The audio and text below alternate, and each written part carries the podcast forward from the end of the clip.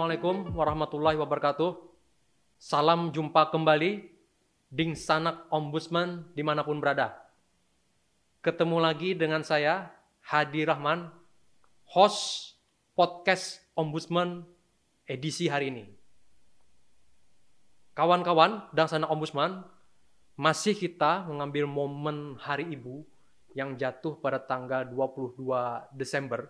Setiap tahun kita peringati itu di mana pun berada. Hari ini spesial sekali rasanya kita kehadiran seorang tamu yang istimewa. Teman diskusi, narasumber kita yang akan bicara mengenai Hari Ibu ini. Tema kita adalah Ibu Hebat dan Masa Depan Bangsa. Nah, ini tentu tema yang kami kira sangat menarik. Dan kita akan banyak mendengar cerita-cerita baik dalam konteks beliau sebagai seorang uh, karir, wanita karir, maupun sebagai seorang ibu rumah tangga yang harus bisa membalanskan, menyeimbangkan kehidupan antara rumah tangga dan karir profesionalnya. Beliau adalah seorang wanita jurnalis, media partner, sahabat ombudsman atau dangsana ombudsman yang sudah berkecimpung di dunia jurnalistik puluhan tahun. Beliau adalah Ibu Doktoranda Hajah Sunarti. Ya, mantap sekali kawan-kawan semua hadir. Mungkin kalau lebih akrabnya Bunda aja ya kami panggil ya Bunda. Ya? Boleh. Ya, Bunda Narti. Saat ini Bunda menjabat sebagai pimpinan atau pemimpin redaksi surat kabar harian terkemuka di Provinsi Kalimantan Selatan yaitu Kalimantan Pos. Pemimpin redaksi Kalimantan Pos. Selain itu, beliau juga aktif berorganisasi Nah ini harus kita ketahui bersama nih. Bahwa selain dia aktif di Kalimantan Pos, beliau juga menjadi pengurus, bahkan ketua Forum Jurnalis Perempuan Kasel. Betul Bunda? Betul. Betul. Juga bendahara JMSI. Jaringan, main-main nih. Jaringan Media Cyber Indonesia. Online. Online. Jaringan Media Cyber Online di Indonesia. Banyak sekali nih. Betul. PWI. PWI juga di PWI juga beliau menjadi pengurus. Jadi merangkak betul dari posisi awal sebagai wartawan atau kadang-kadang juga disebut dengan kulit tinta, kemudian sampai pada posisi yang sekarang menjadi pemimpin redaksi. Oleh karena itu kawan-kawan tentu akan sangat menarik nih kalau kita dengar cerita-cerita beliau uh, dalam membangun karir maupun membangun rumah tangga. Tidak panjang lebar lagi rasanya. Mari kita sapa dulu Halo Bu Narti, Bunda bagaimana kabarnya hari ini? Sehat? Baik. Alham Alhamdulillah. Alhamdulillah. Sehat Bu ya? Sehat. Kita itu yang penting Pak sekarang nih. Kita harus sama sama-sama jaga kesehatan dan podcast kita pun kita jaga prokesnya. Jadi jangan khawatir, kami sudah menerapkan protokol kesehatan yang ketat, sudah pada vaksin Bu ya, sudah, sudah. dua kali vaksin. Insya Allah mudah-mudahan sehat walafiat. Nah, senang Bu bisa berhadir di podcast kami hari ini kira-kira perasaannya bagaimana? Sebuah Karena... kehormatan nih Pak, yang luar biasa. Tadi awalnya saya juga agak gimana gitu, okay. mau masuk ruangan ini. Okay. Maklum, ombudsman itu kan sebuah lembaga yang independen dan hmm. selalu mengawasi. Tiba-tiba saya diajak podcast di sini, okay. jadi agak-agak canggung, bingung. Tapi karena hostnya ini ramah betul ya, Wah. saya mencoba untuk rileks lah. Masih, Bunda nanti kadang-kadang uh, berlebihan tapi sesuai fakta katanya. Terima kasih Bunda. Ini juga kehormatan buat kita. Buat kami di Ombudsman juga suatu kehormatan bahwa ada seorang pemimpin redaksi perempuan pertama di Kalimantan Selatan kemudian hadir kita nah, untuk bicara masalah ibu hebat dan masa depan bangsa di edisi podcastnya Ombudsman kali ini. Kita dengar nih, bagaimana Bu? Nah, kalau boleh kita cerita yang anu dulu nih, dari keluarga dulu nih Bunda. Mungkin bisa diceritakan uh, keluarganya, entah apa namanya, apakah uh, dengan suami atau dengan anak, bagaimana Bunda? Aduh jangan jangan ngomongin suami dong. Oh iya iya iya. Saya 2003 itu sudah mulai single parent. Oh iya. Jadi eh, 2001 itu eh 2000 itu suami saya stroke. Okay. Saya merawat sendiri. Hmm. Terus habis gitu 2003 meninggal. Hmm. Saya dititipin satu anak hmm. yaitu hmm. eh, saya sama dia hmm. berdua aja selama ini gitu. Hmm dan alhamdulillah uh, sekarang sudah ada seorang cucu juga. Oh, Jadi agak ramai gitu hmm. rumah. Hmm. Alhamdulillah gitu. Alhamdulillah. Berarti beliau ternyata sudah punya cucu nih. Nenek lah istilahnya begitu ya, nini, ya Ibu. Nenek, nenek, nini. Nenek. Kalau kita di Banjarmasin ini sebutnya nini ini. Uh, kawan-kawan nasional ombudsman. Jadi Bunda uh, dari 2003 ini sudah single parent ya Bunda ya. Betul. Luar biasa perjuangan Betul, ini. Iya.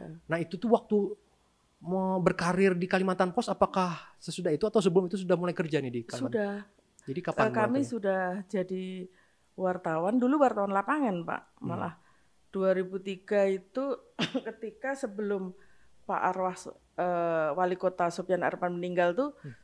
10 hari sebelumnya tuh suami saya meninggal. Jadi uh, saya ke dulu tuh pas ngepost di di apa di Pemko Banjarmasin gitu. Oh, ya, ya. 2003 itu. Terus uh, saya berjuang menghidupi anak, bertahan hidup. Hmm. Sambil uh, tentunya profesi saya jurnalis yang tidak bisa saya tinggalkan hmm. karena uh, sejak awal memang saya bercita-cita ke menjadi seorang wartawan, wartawan gitu. Boleh tahu kenapa Bu? Jadi Ibu pengen jadi wartawan gitu. Jadi tahun 2000 mulai masuk ke dunia jurnalistik ya. Tahun 90 Pak saya. 90, 91 ya, ya. 90, 2000, 2010, hmm. 2020, 30 tahun Bu. Betul, Luar biasa. betul. Tiga dekade, dekade lebih betul. Ibu sudah berkecimpung di dunia kewartawanan. Iya, nah, iya. Waktu awal dulu apakah ini memang suatu kesengajaan atau Ibu semacam tercebur saja ke situ atau bagaimana nih Bu? Dulu ceritanya awal-awal kenapa jadi ke Saya wartawan? dulu itu uh, kalau boleh flashback ya. Okay. Saya tuh ada masuk uh, sebuah lembaga gitu. Ya dari Jawa. Ya. Dari dulu tuh masuk e, berbekal sebuah kertas bahwa saya diterima hmm. dari Jakarta dulu kan sentralnya Jakarta pak, hmm. belum otonomi. Ya. Masuk di sebuah departemen yang sekarang sudah dibubarkan itu, tapi saya ditempatkan di Pelahari pak. Oh, tidak langsung di Banjar. Dan, karena di, dari antara Semarang dan Pelahari hmm. dulu itu agak hmm. agak perbedaannya hmm. jauh banget. Terus saya nggak tahan pak di situ baru satu bulan saya masuk ke Banjarmasin itu. Pindah Banjar. Alhamdulillah saya di Banjarmasin. Dulu ada media tuh cuma dua pak, Dinamika Berita ya. sama Banjarmasin Pos. Ya betul. Dua-duanya saya lamar pak saat oh, itu. Oh ya. Uh. Dan alhamdulillah terima dua-duanya. Tapi saat itu tuh eh, saya tuh timbang-timbang pak ya. Dulu Banjarmasin Pos belum eh, belum Kompas Group. Hmm masih dimiliki salah seorang itu pengusaha ya. dia. Terus kebetulan kalau Dinamika Berita itu dulu uh, Media Indonesia Group. Oh ya. Terus grup, sudah, grup dari nasional uh, ini. saya lihat di manajemennya, nu, saya pilih Dinamika Berita. Dinamika Berita. Masuk ke situ bu ya. Masuk ke sana, terus alhamdulillah sampai sekarang ini yang sekarang oleh dimiliki oleh seorang pengusaha di Banjar, hmm. Pak Topik Effendi itu. Hmm. Yang Kalimantan Pos berubah namanya jadi Kalimantan Pos itu, Pak. Oh, jadi Ibu merasa senang ya, enjoy gabung ya. menjadi wartawan nih, Bu ya. Masa uh, panggilan hidup lah ya selain saya tuh suka kebebasannya pak hmm. kebebasannya dan itu tidak dimiliki oleh instansi profesi lain profesi lain dan uh, apa uh, instansi mana yang hmm. bisa kerja bebas ya, gitu uh, bebas bebas tanggung jawab ya pak bukan hmm. bebas bebas itu itulah bebas yang artian mungkin memanage waktu nah ya, itu yang saya sebagai peran sebagai ibu hebat tadi sebagai perempuan kan yang dituntut juga harus menyeimbangkan antara karir pekerjaan dengan rumah tangga begitu ya Bu ya mungkin ya. Betul, tapi eh, kadang-kadang juga ingat Pak, ah aku dulu kalau nekuni yang satu lembar itu bisa jadi ke oh, kadis tapi itu itu yeah, adalah yeah. masa lalu dan saya nggak boleh begitu. Saya inilah eh, apa namanya yang dikasih Tuhan hmm. untuk saya, hmm. yaitu yang saya tekunin gitu. Hmm. Nah, Ibu kan sudah malang melintang nih di dunia jurnalistik, dunia kewartawanan. Mulai dulu zaman kita masih banyak orang media cetak ini kan surat kabar bentuknya hmm. biasa sampai sekarang nih yang semakin bergejolak apa namanya semakin berkembang ini kan media online. Betul. Nah, tentu ada suka duka. Betul. Kalau boleh dirangkum kira-kira sedikit suka dukanya selama menjadi wartawan ini apa, Bu? Kalau suka sukanya banyak. Hmm. Sukanya banyak. Banyak ya? banget. Nggak ya. bisa diomongin kalau sukanya. Ya, okay, bunda, ya. Tapi dukanya itu hanya saya yang tahu dan Tuhan yang tahu. Soalnya bisa diekspos di sini ya. Wah, ini era berarti nah, masih ada podcast berikutnya nanti nih khusus tapi, untuk duka. Tapi salah satu uh, dukanya untuk uh, dari media cetak ke arah digital itu memang penuh perjuangan dan harus uh, dituntut kesabaran, dituntut nggak uh, mudah pak hmm. untuk uh, dari awalnya yang wartawan ini santai-santai membuat berita menjelang deadline. Kalau harian kan gitu pak, hmm. Santai-santai menjelang deadline baru mereka baru, kerja. Oh.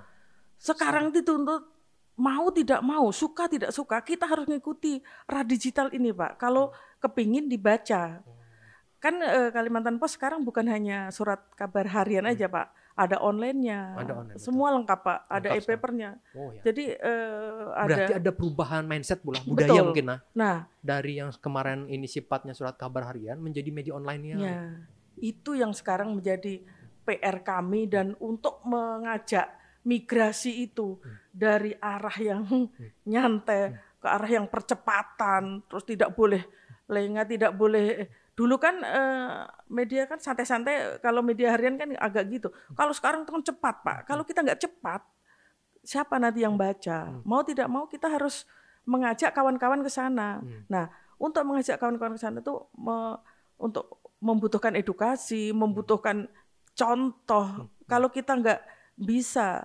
memberi apa contoh mereka mana mana mau pak mereka hmm, akhirnya ya kita meskipun jadi pimpinan redaksi ya kadang-kadang ya hmm. mengedit meliput mau di lapangan jadi kita setelah itu barulah pelan-pelan baru hmm. kita mulai agak agak sudah sistem kan udah jalan berarti gitu. kuncinya luar biasa nih bu keteladanan bu ya kalau Betul. boleh nih merangkum apa yang bunda sampaikan Betul. bahwa ada faktor keteladanan di situ sehingga membuat hmm. posisi ibu sebagai pemimpin redaksi ini lebih nyaman bu ya, untuk dijalankan. Betul. Nah jadi ini memang konteksnya kita ini sekarang kan hari ibu nih bunda.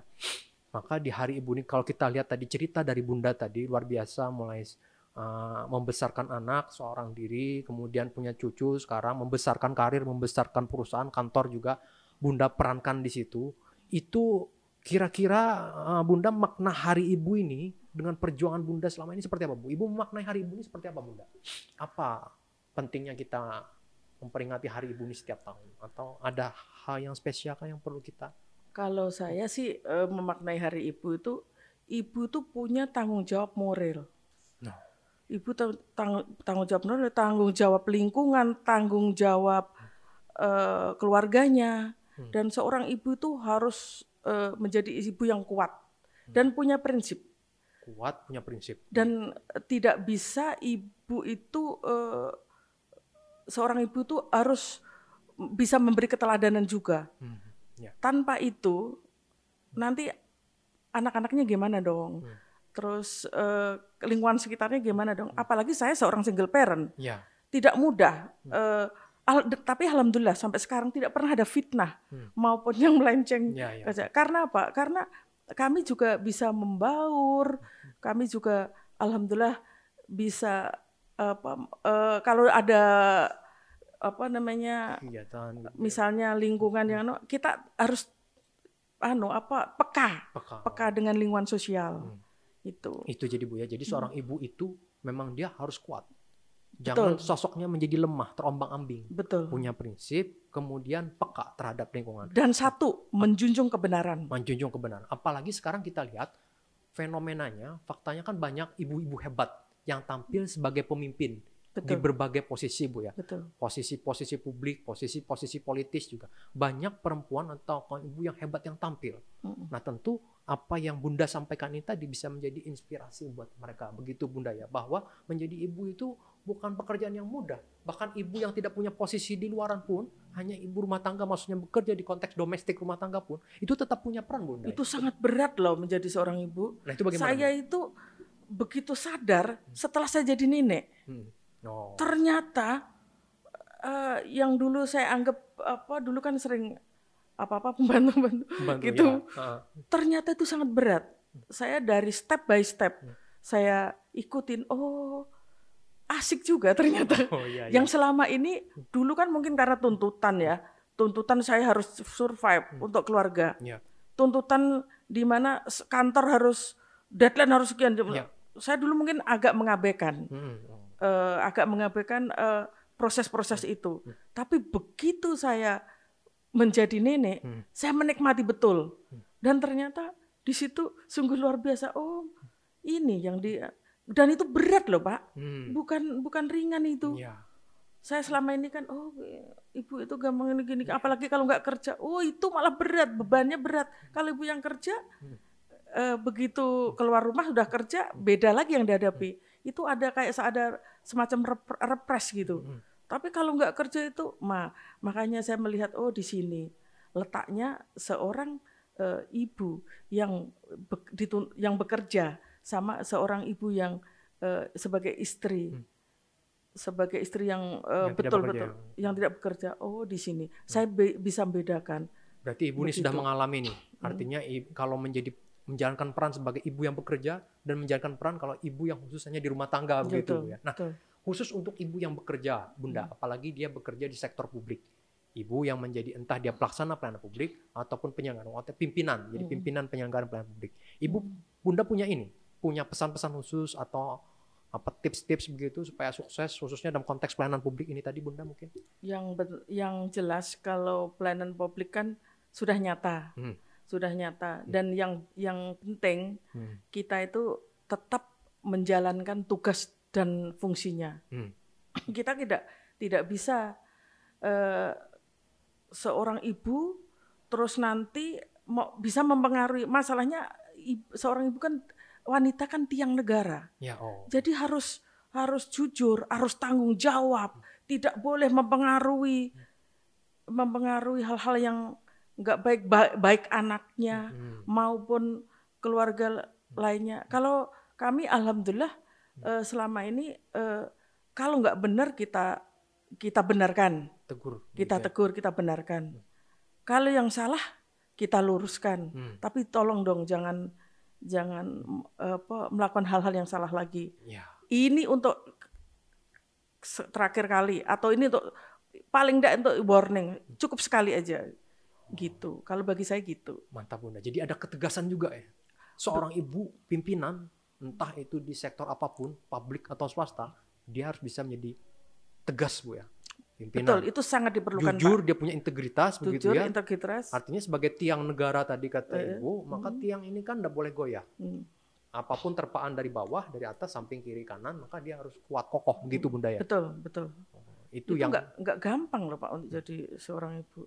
Kelihatannya banyak yang hal Godaannya ya. apa Bunda buat ibu yang menjadi pimpinan itu? Godaannya atau tantangan atau kendalanya kira-kira menurut Bunda dan uh, kalau kami ya hmm kami itu kalau kami terus terang aja di profesi sih ya. Nggak banyak godaannya kok. Asal kita tetap menjalankan lima waktu. Nah ini. dan bertanggung jawab.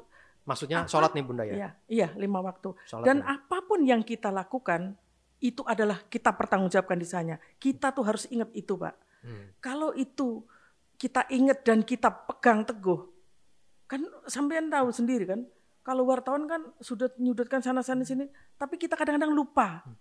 Kita nggak boleh lupa itu. Tanggung jawab sama yang di atas. Kita boleh tanggung jawab sama pimpinan kita, owner boleh aja. Tapi yang tidak bisa di di di apa namanya dibohongi, yang nggak bisa tanggung jawab yang di atas. Kalau ketika kita sudah tanamkan ke diri kita, insya Allah eh, godaan-godaan itu lewat, Pak. Ini kuncinya kami kira nih penting Betul. sekali saya kira bahwa kita menyatu dengan sang pemilik kita begitu bunda ya jadi seorang Betul. ibu pun itu tidak boleh memisahkan kehidupan dunianya dengan kehidupan yang akan datang jadi keimanan integritas tadi juga dipengaruhi faktor keimanan gitu Betul. keyakinan bahwa kita ini mempunyai tanggung jawab moral yang luar biasa, tidak hanya kepada sesama manusia, tetapi juga kepada sang pemilik begitu Bunda. Betul. Dan itu Bunda jalankan tuh, apakah untuk pribadi saja atau itu kemudian menjadi bahan Bunda ketika membriefing ke bawahan atau staf-staf atau dengan?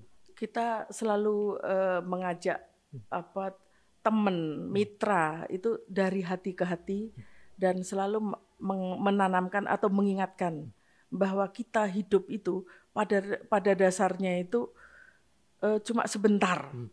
Kalau kita ber, berani ngomong seperti itu, harus diaplikasikan dan dan apalagi kalau di uh, lem, sebuah lembaga kayak saya ini itu kan dari berbagai ilmu dan wartawan sampai tahu sendiri wartawan itu gimana kerjanya. Hmm. Tapi kalau alhamdulillah di kantor kami ketika jam sholat sholat semuanya, hmm. alhamdulillah Hmm. Itu bukan uh, sholat bukan kadang-kadang memang sholat bukan sebuah ukuran, tapi paling tidak itu menjadi tameng, Pak. Hmm. Itu ya. yang kita tanam di sana. Baik, Bu, menarik sekali. Terakhir mungkin nih saya pertanyaan buat Bunda nih. Uh, khususnya tentang ombudsman. Nah, gimana nih Ibu Bunda menilai ombudsman atau apa namanya? Mungkin ada pesan-pesan khusus buat ombudsman atau bagaimana kemitraan antara ombudsman dengan media Ibu Bunda ini kan berasal dari media nih, media partner selama ini. Mungkin terakhir nih Bunda. Saya salut uh, dengan RA sekarang nih. Hmm. Kepemimpinan Pak Hadi. Kebetulan jadi host ya. Iya. Yeah, yeah. Saya bukannya uh, memuji Bapak ya tapi uh, sekarang itu ombudsman lebih welcome. Hmm. Kantornya pun lebih uh, enak kalau dimasukin. Hmm. Kalau saya nggak bicara yang dulu-dulu ya. Dan sekarang itu orang sudah mulai tahu pak. Apa fungsi ombudsman, apa ombudsman itu. Ombudsman ini adalah ini Bu Nartia, iya. Hmm. Oh itu pimpinannya Pak Adi, itu kok dulu dari, eh, iya betul, saya hmm. bilang gitu. Hmm. Itu, oh itu penyembayang katanya. Hmm. Ada yang bilang gitu loh Pak. Hmm. Nah kalau pesan saya eh, ombudsman dengan media itu lebih dieratkan lagi Pak. Yeah. Dan sekarang sudah bagus, hmm. sudah ada eh, jalinan kom komunikasi yang bagus hmm. Sejak di, dipimpin oleh Pak Hadi. Dan alhamdulillah saya berharap ke depan kalau jalinan komunikasi bagus, kegiatan ombudsman di di, di apa di share, insya Allah lah kita ini media selalu akan menjadi partner yang berkesinambungan hmm. dan partner yang saling memerlukan. Baik. Itu. Terima kasih Bunda. Nah, terakhir ini adalah semacam booster buat kami. Uh, artinya kita sama-sama bergerak di ranah pengawasan. Ombudsman ini kan lembaga pengawasan pelayanan publik. Ya, betul. Dan media juga berperan penting untuk mengawasi penyelenggaraan pelayanan publik yang dilakukan oleh para penyelenggara pelayanan publik. Jadi kita sama-sama sebenarnya sifatnya saling mendukung satu sama lain untuk peningkatan kualitas pelayanan publik dan masyarakat merasakan manfaat dari situ. Bunda, ini banyak sekali hal-hal positif dan sana ombudsman yang bisa kita dapatkan tadi dari sharing singkat. Kita pengen sebenarnya lebih lama nih bicara dengan Bunda, tapi ya, kita bisa agendakan itu di lain waktu lagi. Uh, sementara podcast kita di edisi kali ini banyak sharing dari Bunda, Bu Narti, Beliau adalah pemimpin redaksi Kalimantan Post yang banyak beraktif di kegiatan organisasi, juga sukses membangun kehidupan rumah tangga sehingga sudah punya cucu sekarang dan anaknya pun sudah uh, punya pekerjaan. Nah, jadi uh, Dangsana Ombudsman, kita ketemu di edisi podcast Ombudsman berikutnya. Jangan lupa kalau Dangsana punya permasalahan atau keluhan terhadap pelayanan publik, awasi, tegur dan laporkan ke 0811 653737. 0811 165 3737. Jangan segan-segan untuk menghubungi nomor itu. Itu adalah nomor kontaknya Ombudsman Kalsel. Terima kasih atas waktunya, Bunda. Terima kasih Kami hargai Bapak itu. Mohon maaf kalau ada yang kurang berkenan dalam ah, podcast kita hari ini. Kita ketemu lagi di lain waktu. Wabillahi topik wahidayah. Wassalamualaikum warahmatullahi wabarakatuh.